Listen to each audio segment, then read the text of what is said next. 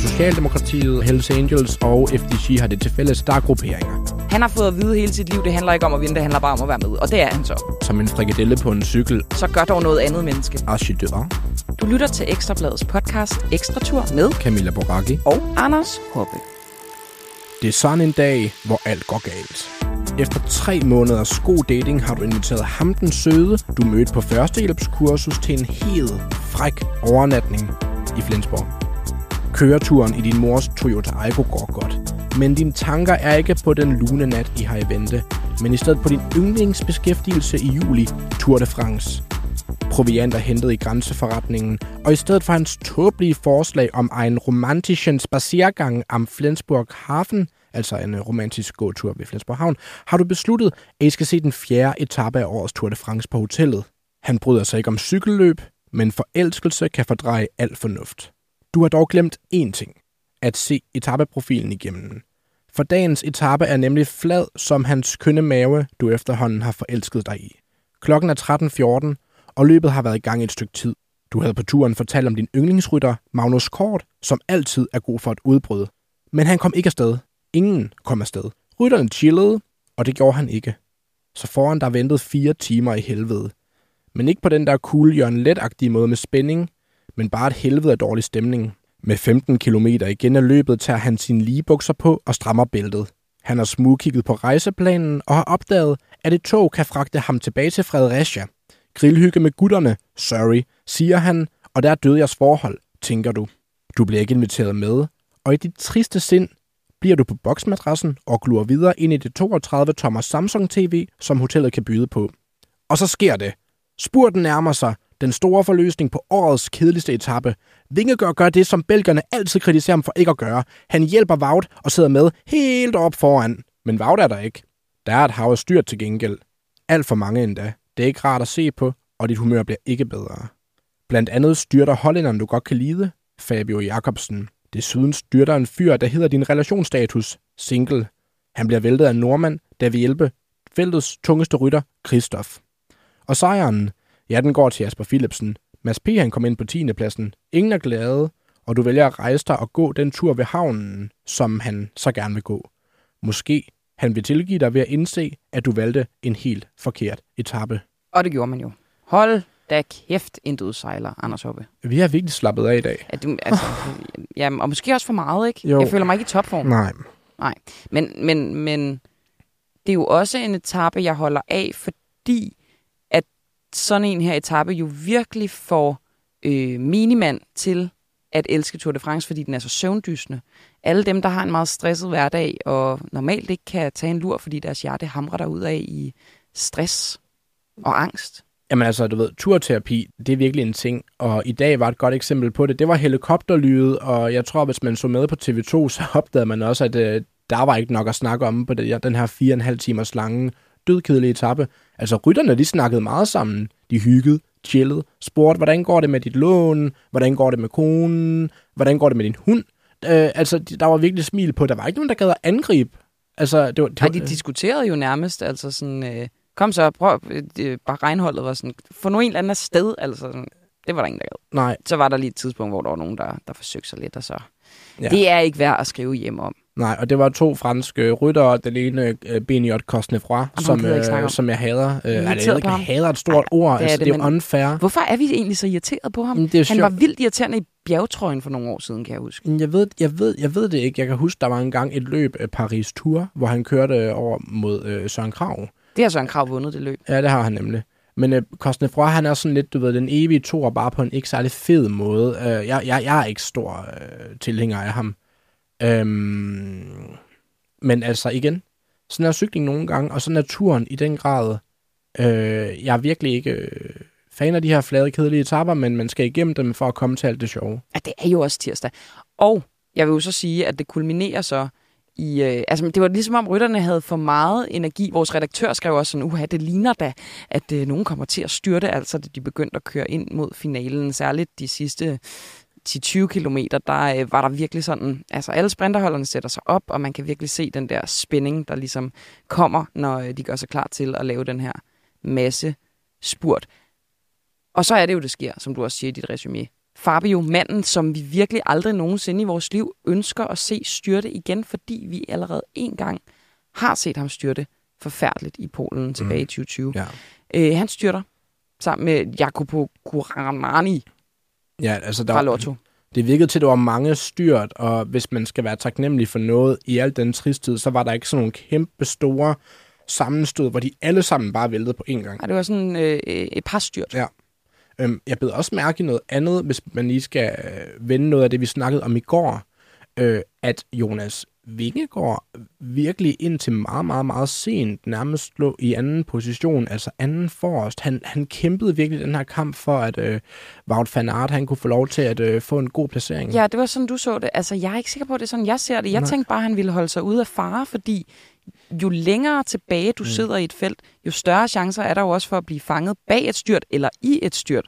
Så altså, der er jo den her regel med til de uindvidede, at inden for de sidste 3 kilometer, hvis du styrter eller har defekt der, så bliver du noteret for samme tid som øh, Ja. dem, du sad med, Ja, ja tror altså jeg. i hvert fald bare, der er lavet en regel, der hedder, at øh, igen, det er jo, altså Tour de France er jo lavet sådan, at det er den, der ligesom har den samlede hurtigste tid, øh, der vinder løbet, og for ligesom at mindske den der trafik, der kan være helt oppe i toppen af et felt på sådan en sprinteretappe, så har de lavet 3 km reglen, der gør, at den er lidt mere sikker, både for klassementsrytterne, men i den grad også for alle de andre, der har vigtige opgaver at løse på sådan en hektisk afslutning.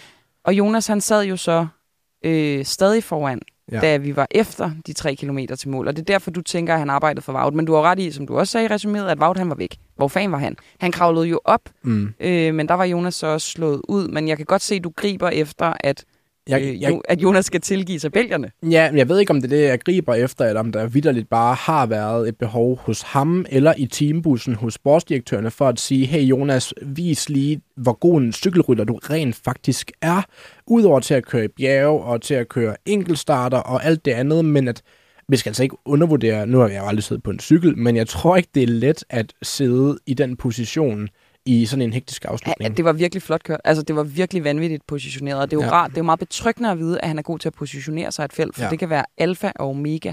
Både for at komme først, Mm.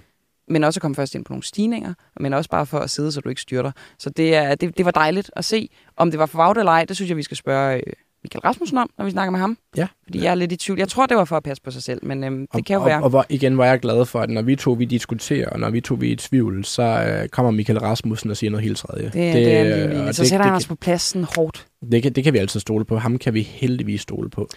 Øhm, nå. Øh, Søren Wernskjold, vores øh, store klipper, der er en ven fra øh, Uno X-holdet, Ja. ja. som vi jo hæpper lidt på, fordi var Norge ikke engang Danmark? Jo, det var det der. og det er jo et norsk hold, så, Ja. og der kører også to danskere på. Så, men, men, men han, som jeg så det, ikke, så var det altså ham, der forårsagede øh, det andet styrt i Ja. den her massespurt, hvor han øh, hæv øh, Alex Single med ned. Ja, og det, det er jo nemlig igen det der med, man har talt meget om det der med at, sådan, at skifte bane og kigge sig tilbage, og alt det der, der ligesom ikke bare handler om at blive på linjen og være hyperfokuseret i det sidste øjeblik, hvor de jo kører skræmmende, skræmmende stærkt.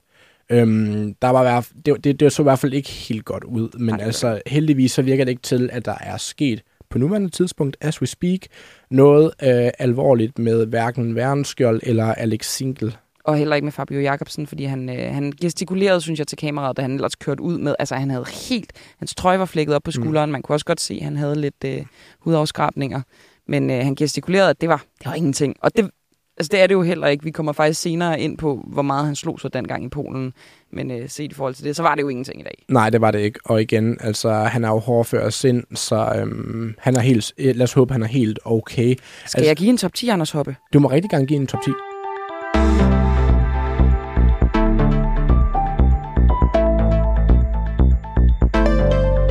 Altså, ind først kom Jasper Philipsen, gårdsdagens vinder. Og han gjorde det jo igen med fucking Mathieu Van der Poel, som er... Hold kæft, det ser fedt ud, Og når han kører lead out. lad os lige parkere den der, fordi hold da op. Hvor er det en luksusrytter for Jasper Philipsen, der jo er en fremragende sprinter at have. Altså, han ejer jo simpelthen de sidste 700 meter. Det er jo musik. Det er jo klassisk kaosmusik at se en mand som Mathieu van der Poel ligesom markere sig. Jeg kan mærke, at jeg bliver en lille smule opstemt ved tanken.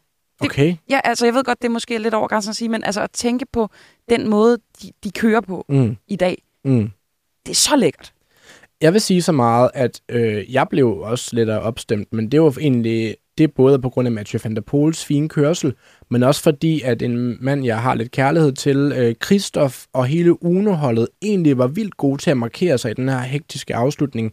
Øh, Christoph havde desværre ikke det punch, der så skulle til for at øh, vinde etappen. Men, Jeg øh, kommer og fortæller, hvor han placerede Ja, sig, og i hvor- forbindelse med Uno X har jeg lyst til at sige, glem ikke, at I kan glæde jer til den første hviledag, den 10. juli. Ja. Der udkommer vi med en, dokument, altså med en cykeldokumentar. Undskyld mig, da jeg startede på Ekstrabladet, Mm. der anede jeg ikke, at det var et sted, der lavede cykeldokumentarer. Nej, og Men de var altså nede og følge Uno X-holdet under Dauphiné. Det var, det er jo for vildt. det, Fedt. det er jo for vildt, og så er det mega nice at kunne høre øh, nogle af de, de dygtige folk, der har været dernede, snakke øh, lidt røverhistorier om nogle af de forskellige folk, og lige pludselig så se dem markere sig så fint øh, på en etape som i dag. Det er jo, det er jo nice, at de kan det. Øh, så skud ud til Uno X, og øh, ja, hold øje med den øh, doku. Vi skal nok snakke mere om den, når den kommer. På anden pladsen, øh, Caleb Ewan, Mm. Pocket Rocket fra Australien. Mm. Det er der Lotto Destiny-hold. Selvom at øh, hans lead-out-mand, han øh, styrtede i form af ham her, Alex Sinkel. Og så, altså, hold kæft, en overraskelse. Som vi jo forudså, du og jeg hoppe. Bad Boy. Bauhaus. Han kommer ind på tredjepladsen. Ja, altså cyklen svar på et byggemarked, der ligesom virkelig kæmper i pedalerne. Og kommer men op og ærligt talt, han sprinter jo røvgrimt hoppe. Ja, det gør han. Prøv lige at, alle sammen at google nogle af hans sprint. Han sidder sådan... Uh, uh, uh, uh, uh. Altså nogle af de andre, de er sådan, altså selvfølgelig river de i cyklen, når de sprinter. Det er givet. Men, men det ser virkelig dumt ud. Men det er effektivt tydeligvis, Meget fordi effektivt. igen, det er jo ikke en mand, der samler på sejre, og slet ikke i de aller, allerstørste løb, men hvor er det nice at se vores ven Bad Boy Bauhaus ligesom øh, blande sig i de her øh, spurter. Spurtens Froome. Ja. Froome var også skidegrim på en cykel, ikke? Det synes jeg var flot sagt. Tak skal du have. Nå, Brian Krokar fra Covidis-holdet mm. mm, på en fjerdeplads. Mark Cavendish kravlede. I går kom han jo ind på sjettepladsen. Nu er han på femtepladsen. Mm. Så øh, altså man kan sige, øh, kyllingens frygt Ja. rykker tættere og tættere på. Øh, så har vi Danny van Poppel Mm. fra øh, Bora Hans Groeholdet, deres sprinter.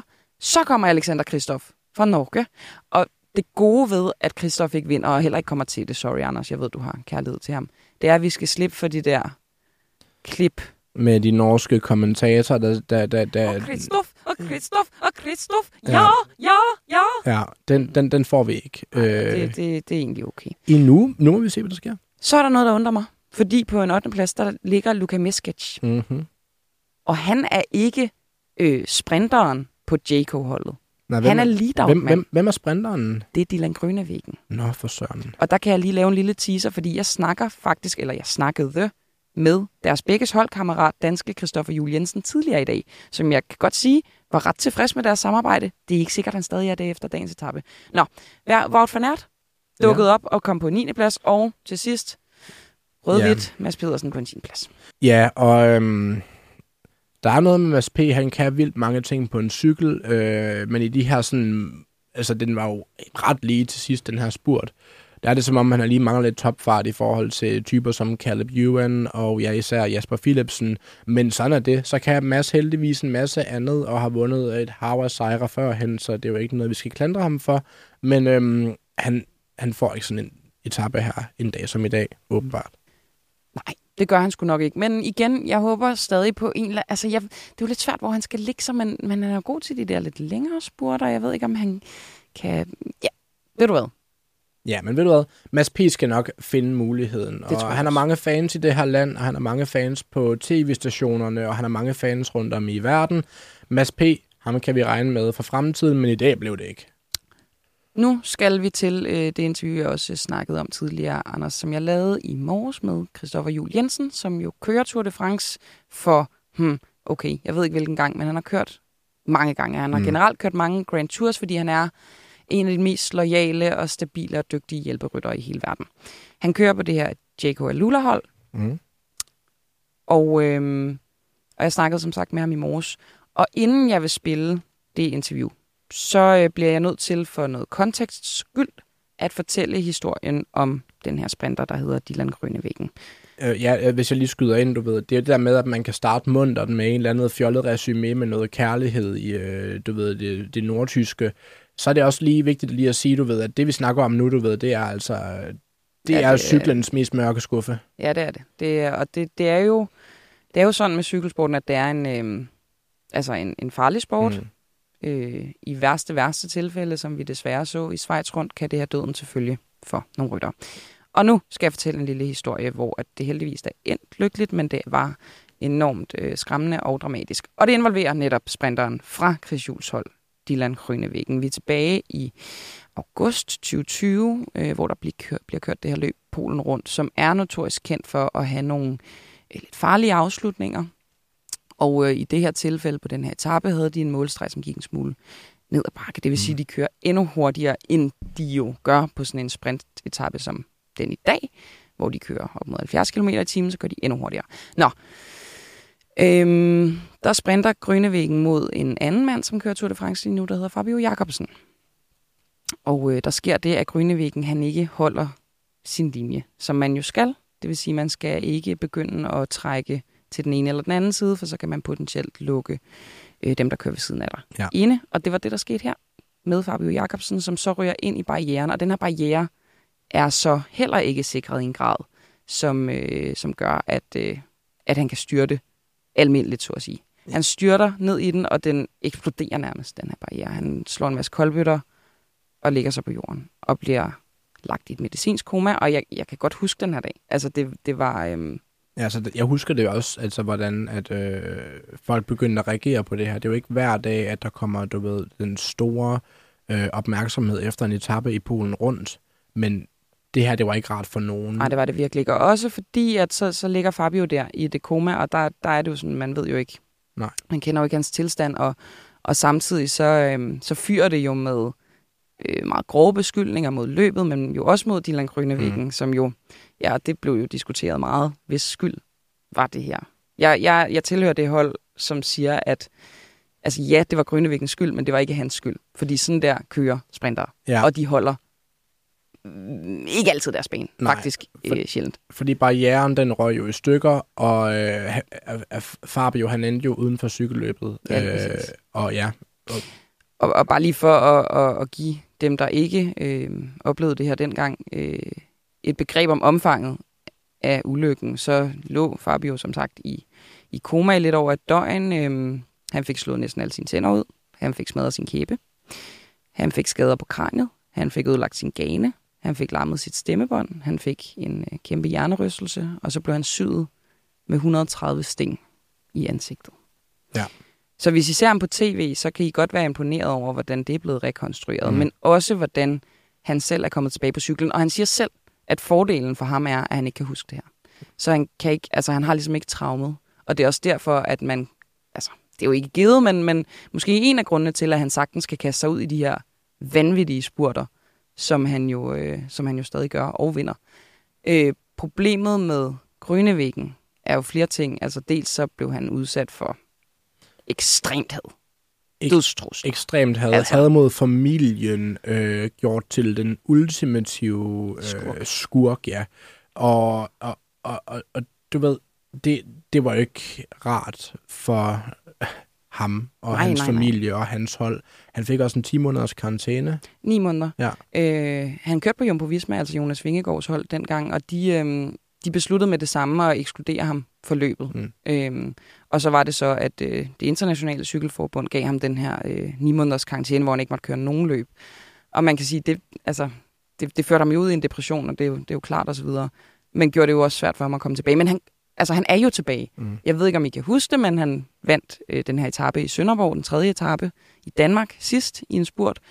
Øh, så han er der jo. Ja. Men, øh, men altså, vi kan jo godt se, at han kom på ind på 14. pladsen i dag, og han kom ind på 8. pladsen i går. Så i forhold til, at han var den hurtigste dengang, det var han, Ja. så er han jo ikke helt tilbage. Nej, Og der er det jo, man godt kan tænke, altså han har også selv udtalt, jeg glemmer aldrig det her. Og det var bare mig, der tænkte i går, fordi der så vi også en situation med, at en blev presset op imod en barriere. Øh, Wout van Aert. Og, så, og det leder mig frem til det her Chris Juhl interview, hvor jeg på et tidspunkt spørger, jamen, er det noget, I snakker om? Er han påvirket af det? Øh, Dylan Grønnevæggen. Øh, og så kan I jo høre, hvad, hvad Chris han svarer. Her, hvor han også taler om Simon Yates og hans øh, jagt efter den gule trøje. Men jeg startede altså med at spørge Chris Juhl om, hvordan han synes, at øh, det gik for holdet i spurten på gårdsdagens etape. Altså, der var ikke nogen sure miner i, i, i bussen eller noget noget. Det er jo lidt af et lotteri, de, de der massespurter. Der er mange hold om det, og det er meget kaotisk, ekstremt kaotisk. Det gør, at jeg er meget glad for, at jeg ikke spiller en, en hovedrolle i de der sidste 10 km. Ja. Men øh, så vidt jeg kunne forstå, så, så, så øh, kørte de godt sammen og holdt hold, hold godt sammen i, i finalen. Og så er det bare spørgsmål om at gentage det igen og benene til at, øh, til at køre sejren. Er han egentlig det mindste påvirket? Øh, altså nu så vi en situation i går, hvor at øh, Wout van Aert, han var rimelig tæt på barrieren og så videre. Er, er han psykisk øh, påvirket af det, der skete for nogle år siden, Dylan, eller, eller er han ligesom kommet sig over det? Det, det ved jeg ikke. Det, det er ikke rigtig noget, vi er... Altså, det er ikke noget, vi har talt om i bussen. Vi, vi, vi talte mere om sådan selve, selve spurten. Jeg ved ikke, hvor meget du snakker med de andre danskere, men der har jo været en, en lille smule drama, kan man sige, både internt på, på...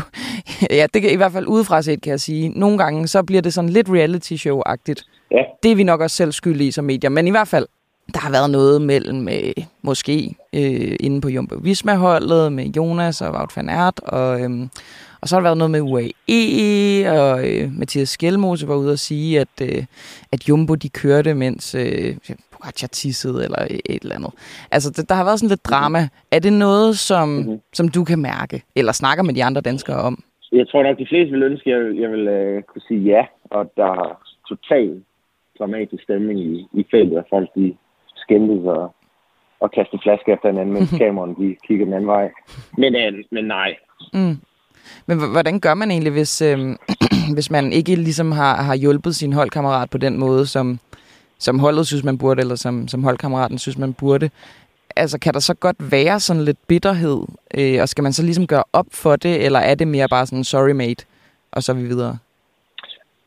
Jamen, det, jeg tror, det kommer meget på, hvordan holdet håndterer sådan nogle situationer. Altså, jeg er jo heldig, jeg kører for et hold, hvor vi får talt om tingene, og hvis der er noget, der opstår, får vi ud af verden, inden øh, vi forlader bussen, og så, så, er det ligesom, så, så, så er det videre til næste dag. Altså, jeg, som sagt, så, så er det egentlig meget rart at køre for et hold, hvor øh, det sørger man for at få styr på, hvis sådan nogle øh, situationer opstår, men ellers så er det, jo, er det jo nok også derfor, det er sjovt at køre for det her hold. Men øh, der kan jo være, at der er nogle hold, der er sådan lidt mere old school, som bare sådan begraver det, uden at få det talt ud, og det, det ved man jo. ikke.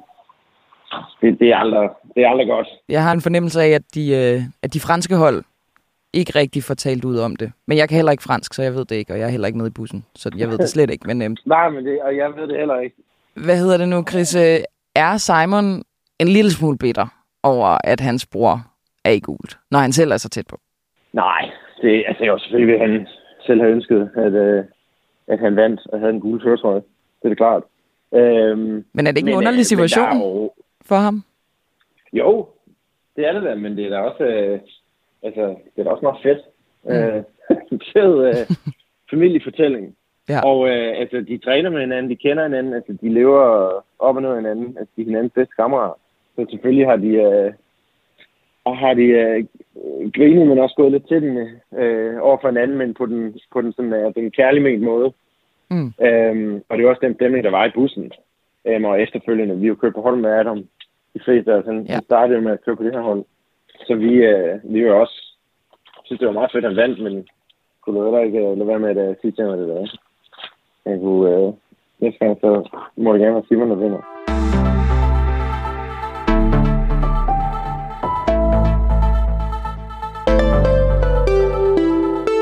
Alright, Hoppe. Jeg tror, det var godt, at Chris Juhl, han øh, sluttede på en øh, high note. Ja, det gjorde som, øh, vi fik lavet et lidt øh, trist oplæg. Men sådan er det jo. Det går fra øh, funny fun til, øh, til det meget, meget alvorlige, når vi snakker cykelløb. Og sådan skal det sgu også være. Ja, og det er også altid hyggeligt at høre, at Simon og Adam Yates, de er gode kammerater. De har jo trods alt ligget i den samme mave i rigtig lang tid, og de træner sammen, og alt er godt. Den ene bror har øh, den gule trøje, og øh, det kan være, der kommer noget hunderet den anden vej på et andet tidspunkt. Lige nøjagtigt. Nu skal vi videre. Ja. Der er sket noget meget, meget, meget øh, overraskende i går aftes, da jeg lå hjemme i min seng. Hvad skete der, Camilla? Jeg opdager simpelthen, at der er et højst overraskende menneske, der stempler ind i Tour de France. Og hvem er det? Frank Jensen. Altså, ja. overborgmesteren, ja. ham med... Ja. Uh. Ja, og det er måske ikke så overraskende i, i forhold til, at han jo øh, var en af dem, der var mere til at skaffe turen til Danmark sidste år. Altså for lang tid siden. Ja. Men, men måske lidt i forhold til, at han har været relativt under radaren, siden øh, øh, øh, slikket kom frem, så at sige. Ja, ikke? men, men, men Camilla, jeg har ikke set det her tweet, altså hvad, hvad, hvad lægger han op? Og det var nemlig også overraskende. Okay. Det han skriver er, hvis du også savner Jakob Fuglsang i årets Tour de France, så send en hilsen her. Og så en video af, går jeg ud fra, øh, fra en Tour de France tidligere, hvor at øh, Frank Jensen har været på charmeoffensiv, mm. sikkert sammen med Christian Podrom og Lars Lykke. Og der filmer han lige ud af bilen og siger, hey Jakob, øh, du skal ind på podiet, woohoo, og Jakob giver en thumbs up og sådan noget. Altså, det er jo, all things aside, meget velmenende, Ja. men også meget... Øh, Odd. Ja. Det er lidt odd, det er lidt weird, det er lidt Det er skørt. Hvad øh, er det for en mærkelig kobling igen? Vi er i en, øh, i, i, en tid, hvor at der alt, blom, altså alt det, vi kunne drømme om med Jakob Fuglsang, det er jo sket med Jonas Vingegaard, og alt det med klassikerne, det er der mange andre, der kan finde ud af. Helt ærligt, man skal jo ikke underkende Jakob Fuglsang, magisk, fantastisk cykelrytter. Men jeg har måske en lille teori, ja, nu hvor du, nu hvor du fortæller det her. ja. Hvis nu vi antager, at den der video, den er lavet i den, altså i, i, i opstartsfasen af det her store Grand Depart Copenhagen-projekt, som, øhm, som øh, Frank Jensen har været en del af. Altså, der gik jo ikke så lang tid efter, at han blev cancelled, og at øh, han sagde, at han gerne ville være en del af løsningen, men aldrig rigtig blev det. Mm. Det var i 2020, mm. det skete. Og så har man jo ikke hørt særlig meget fra øh, Frank Jensen siden da. Nope. Det kan jo godt være, at han bare ikke har lavet noget som helst, og at han ikke har set noget som helst fjernsyn. Måske han stadigvæk tror, at Fuglsang er vores klassementshåb her i Danmark. Og så er det derfor, han savner ham, fordi han tænkte, det var vores chance for... Okay, ja. Ja. Og det er jo, igen, det er sympatisk. Prøv, det var heller ikke for... Jamen, jeg, synes faktisk, jeg synes faktisk, det er en ret elegant måde, det her, fordi nu, kan jeg, nu, nu er jeg lige inde i Frank Jensens hoved. Ja, okay. Det- det- det- hans ører eller hans hoved? Nej, inde i hovedet. Okay, yes. Ja, det, det er et mærkeligt sted at være. Men det kan jo godt være, at han har kigget på morgendagens etape, altså den her 162 km lange etape, som er en ægte bjergetappe, og så har han tænkt det, som der er blevet spurgt om rigtig mange gange på TV2 fra 2007 frem til 2019. Er det her en etape for Jakob Fuglsang? Øh, er det et spørgsmål, du stiller mig? Fordi så siger jeg bare nej. Nej, men lad os lige blive i samtiden lidt, fordi okay. Nu tænker jeg, hvis det er ty- 2019, Fuglsang, han var på forsiden af alle turmagasiner, han har kørt et fremragende forår, der var ikke det den mand, han ikke kunne vinde. Everything he touches turns to gold. Hey, jeg ville da også have tænkt, at jeg tænkte, okay, sådan en bjergrig sag her, som øh, ikke slutter opad, det kunne da godt være noget for Jakob Fuglsang. Altså en, øh, en der har en øh, O-kategori, altså Ja. en, der har et bjerg, der er så højt og stejlt, at det er uden for kategori, og så en lille kategori 3, og så en kategori 1'er. Ja, og en voldsom kategori, der hvis han kan sidde med derop, så tænker jeg da, at Jakob Fuglsang, som er så teknisk begavet på cyklerne i sin samtid i 2019, han vil, da, han vil da være favorit til at vinde det her. Og jeg tror simpelthen, at svaret ligger i dit, hvis han kan køre med op ad det bjerg. Øhm, men Camilla- nu er jeg, jo, Camilla- jeg er jo ingen lunde cykelekspert, men jeg Nej. har jo set en del cykling, og jeg har bare også set Jakob øh, ikke, jamen, Jeg ham op. se så sur ud, nu hisser du dig helt op. Camilla, Ja. jeg tror, at Jakob Fuglsang vil kunne vinde den her etape, hvis det var i 2019. Yes. Og det tror du ikke, eller hvad? Øh, nej. Ved du hvad? Jeg tænker, at øh, det her bliver en øh, fin kobling til, at vi har en øh, stående aftale med Michael Rasmussen, Kylling for Tølløse. Mm. Han ved sgu noget om bjerg. Jeg tror faktisk nærmest også, at han har kørt på hold med Jakob Fuglsang. Jeg tror bare, at vi ringer til ham, og så spørger vi ham om det. Okay, men ja, lad os gøre det. Men, åh, Camilla, Ej, er du oprigtig vred? jeg er oprigtigt vred. Okay. Det er som om, at du har glemt, hvor god Fuglsang var i 2019. Det er vigtigt at huske, Ja. hvad folk de kan, hvad, hvad de har præsteret. Og Lies, nu- Bastogne, Lies. Ja, og du ligger, der, rundt. du ligger der Jamen, jeg ned. husker Du- det. Altså, han, Nummer to han ved OL i jo en 2016. skade. Jeg, ved- ja, en ja, skade han blev, gjorde det. han blev lidt tit skadet. Vi ved ikke, hvad der var sket. Jamen, han, han, væltede, han væltede os lidt til i Tour de France. Det gjorde han altså. Ja, det gjorde han. Dagens væltede aldrig. Eller det gjorde han to gange, men, men ikke særlig tit. Fuglsang kom til et galt sted. Ja, jeg, jeg husker altså noget i sådan en, øh, sådan en madzone der. Der var noget. Altså, Mm. jeg siger det bare. Men lad os spørge, om øh, etappen i morgen vil passe til fuglesang. Og så lad os spørge øh, Kylling om en masse andet. Det bliver hyggeligt. Vi ringer til ham nu.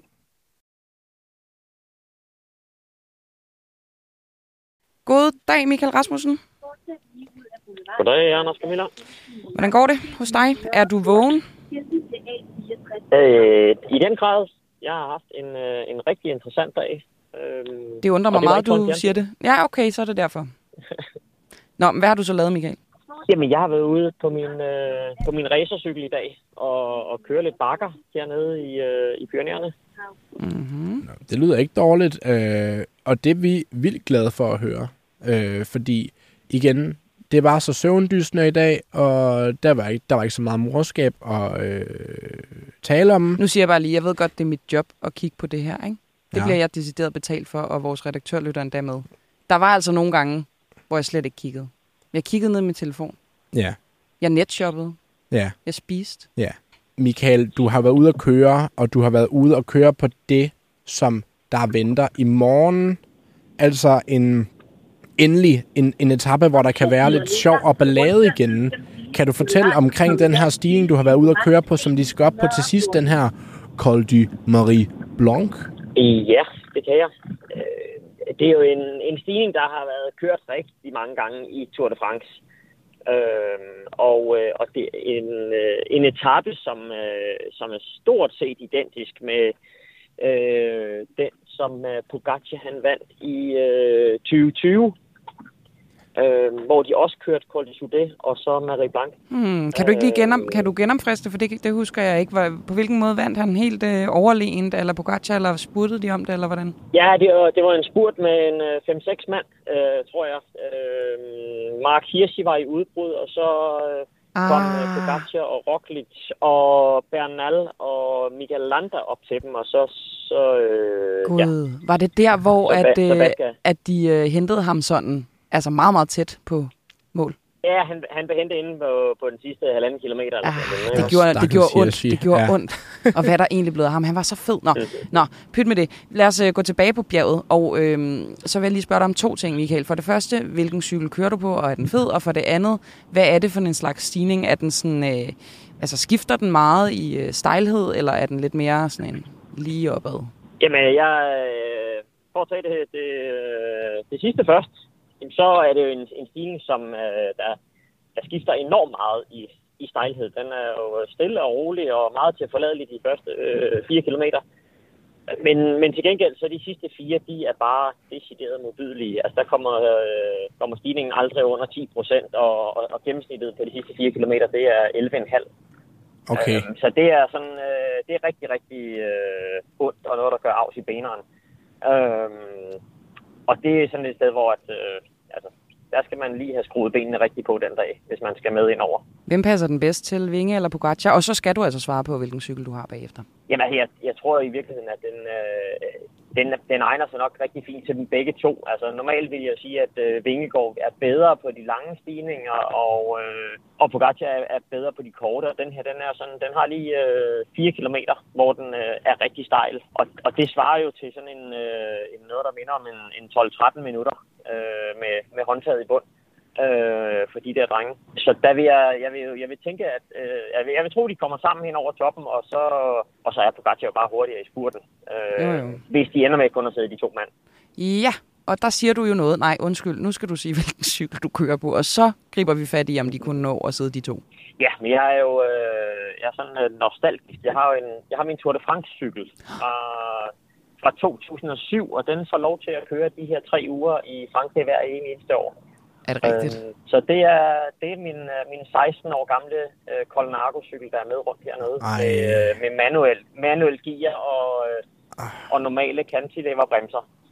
Ej, hvor lyder... Så, øh, ej, for alt dejligt. andet end det, som der bliver kørt på lige nu. Og apropos det nostalgiske, ikke? Øh, Michael, kan du huske i de år efter dig, og så frem til måske sådan en 17-18 stykker, der snakkede man altid om, uha, der er en bjergetappe. Kunne det her være noget, som Fuglsang han kunne vinde? Kan det her blive en Fuglsang-dag? Du husker godt de der øh, TV2-vinkler, hvor der ikke rigtig var så meget andet at snakke om. Nu kan jeg stille dig spørgsmålet. I en hypotetisk verden, Michael, den etape, vi har i morgen med en kategori, øh, eller en, et bjerg uden for kategori øh, midt på etappen, og så den her Marie Blanc senere. Vil det være en fuglsangdag? Det kan jeg umuligt forestille mig. Altså nu har Jakob jo kørt øh, flere turetapper end de fleste danskere. Øh, dansk professionelle cykelrytter, de når hele deres karriere, og, og han ender jo nok sin karriere med at være den bedste danske cykelrytter nogensinde, der aldrig vinder en turetap. Så jeg kan ikke umuligt forestille mig, at den her skulle være den han, øh, er han lige gået glip af. Det var faktisk en utrolig øh, kvalificeret og sympatisk måde at sige på, at han altså, ikke har vundet. For det er jo sådan noget, folk skyder ham helt vildt meget i skoene, og det er jo også rigtigt nok. Men det er jo ikke, fordi han er dårlig. Så det, det var faktisk den bedste forklaring, jeg har hørt øh, nogensinde på det her med fuglesang. Og jeg vil sige, at mig og Hoppe har været i en lille diskussion, fordi du, Hoppe, var meget på, at det kunne godt være en fuglesang-dag, det der. Og jeg, jeg husker bare at have dækket rigtig mange gange, hvor han simpelthen ikke kunne sidde med, når det... Altså, det kunne han jo godt et langt stykke hen ad vejen, men ikke hele vejen. Øhm, og i øvrigt sygt, altså nu, vi springer frem og tilbage i tid, men altså vanvittigt, at du kører på din, øh, din gamle Colnago-cykel. Det er godt, vi ikke har Frederik Ingemann i studiet, fordi så har han siddet med helt, helt våde øjne. Anders Hoppe, har du ikke også en Colnago-cykel? Jeg har en Col- jo, jeg, jeg, husker. Jeg sælger en Colnago-cykel. Øh, det skal du da sige i podcasten. Ja, ind på Marketplace til ingen penge. Er det øh, den samme som Michaels, tror du? Nej, jeg tror Michaels er markant bedre. Ja, det må jeg aldrig indrømme. Jeg, jeg er faktisk i tvivl om, det er en ægte Colnago, jeg kører på. Nej, jo. Producerer der, produceres der falske cykler ja, på den det, måde? Jeg tror måske, den er falsk. Gør, er det noget, du ved noget om, Michael? Uha, det er i hvert fald ikke noget, jeg har beskæftiget mig med. Altså, jeg ved jo, der produceres sådan falske Louis Vuitton-tasker, for eksempel. Mm-hmm. Det, det ville faktisk være oplagt, at man producerede falske cykler, men det er også noget værre noget. Okay, tilbage til det her med, om vi ender med at se øh, Pogacar øh, tage bonussekunderne øh, på den her etape. Er der bonussekunder på nogle af bjergene, Michael? Øh, det, det tror jeg ikke, der er, nej. Mm. Øh, men det er der jo så ved målstregen. Tror du, fordi det, det skændtes vi også lidt om, Maja Hoppe, er det et udbrud, der kommer til at vinde i morgen? Det er en forholdsvis kort etape. Eller er det Pogacar og Vingegaard, eventuelt en Yates og nogle andre, som, øh, som kører sammen til målstregen? Jeg kunne meget nemt forestille mig, at det blev en, øh, en mindre gruppe, ligesom det var i, øh, i 2020. Fordi at Mare Blanc den er, er så mobillig hård, øh, så hvis de kører stærkt, så sidder de måske kun to-tre mand på toppen sammen. Men så er der sådan en lille plateau, hvor man øh, godt kan nå at komme tilbage. Og, øh, og, og så kommer de, de allerbedste til at, at køre om, om sejren, og, og sådan, sådan må det rigtig, rigtig gerne være på de der store pioneretapper. Men der er jo også et lille stykke, altså så kører de ned igen. Er det en svær nedkørsel? Kørte du også ned af den? Ja, det skal man jo egentlig for ja, at komme den er, op. Den, den, er, den er ret uh, teknisk. Øh, den nedkørsel, der er. Der skal man sådan lige holde tungen uh, lige i munden. Så er jeg faktisk glad for ham der, Ilnur Sakarin. Kan I huske ham? Oh, altså, ja. det, jeg kunne slet ikke... Altså, han var virkelig ikke god til at køre ned af. Det, det var sådan... At sidde og kigge på det, man blev noget så bekymret.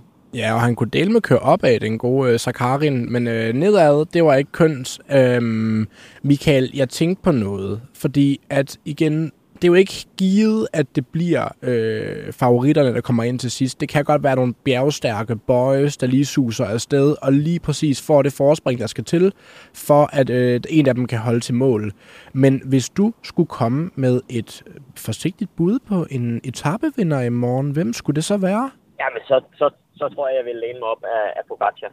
Det er øh, at, at kaste sig ud i og, og vælge en, en udbryder, det er næsten en, en halvsløs gerning. Altså, der, der er det, det er lidt for tidligt endnu til at sige, hvem der kører rigtig stærkt i bjergene, mm. øh, til man skal sidde og, og gætte på det. Fordi alle dem, der har kørt rigtig stærkt i bjergene, de ligger stadigvæk til i klassementet, og de får ikke rigtig lov til at køre, mm. køre langt væk. Øh, et bud havde kunne have været Luis Leon Sanchez, men han er røg på hospitalet i dag. Gud, gør han det? Jamen han så skulle der og føre det for... Når han styrte? Ja, han styrtede tidligere på etappen, hvis jeg husker rigtigt. Men kørte han så videre? For jeg synes, jeg så ham op i feltet. Det er også ligegyldigt, han, han har nok styrtet. Nå ja, vi har jo ikke rigtig set etappen. Nej. Eller det har vi, men okay. Det skal vi nok tjekke op på. I hvert fald, øhm, det er jo så meget spændende, ikke? fordi så er det et opgør mellem Pogacar og Vingegaard, så vidt vi tror i hvert fald alle sammen herinde, og, øh, og så er det jo bare egentlig spændende at se. Jo, nu kan jeg huske, hvad jeg skulle spørge om, Michael, som det sidste, i hvert fald fra mig.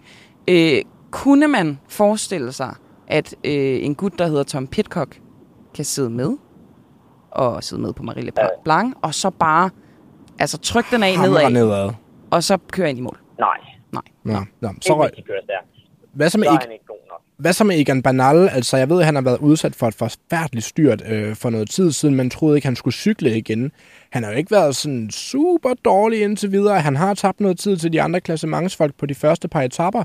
Men tror du, det kan være hans store genfødsel? Tror du, han kan vise sig frem på de her to meget, meget, meget voldsomme bjerge, de skal over i morgen? Ja, altså, men han lavede til at være sådan lige niveauet under de, de aller, allerbedste. Mm. Og, og det er jo lidt ærgerligt, fordi jeg er helt vild med Bernal. Jeg synes, han er en ja. fantastisk cykelrytter, og det er jo... Det, det piner mig at, at se ham lige der i den situation, fordi han, øh, han er talentfuld nok til at, at skulle køre med sammen med de allerbedste. Jamen prøv, prøv at tænke, altså tror, du... Jeg tror stadigvæk, at han har fået et ordentligt håb på den der, det der styr der. Ikke? Ja. Prøv at tænke, Triel, triellen, det er forfærdeligt, det minder mig om valgkampen, men triellen imellem Vingegaard, Pogacar og Benal, da Benal var på hans højeste. Det er lidt svært at sammenligne, ikke? men altså, det gad man jo bare godt se.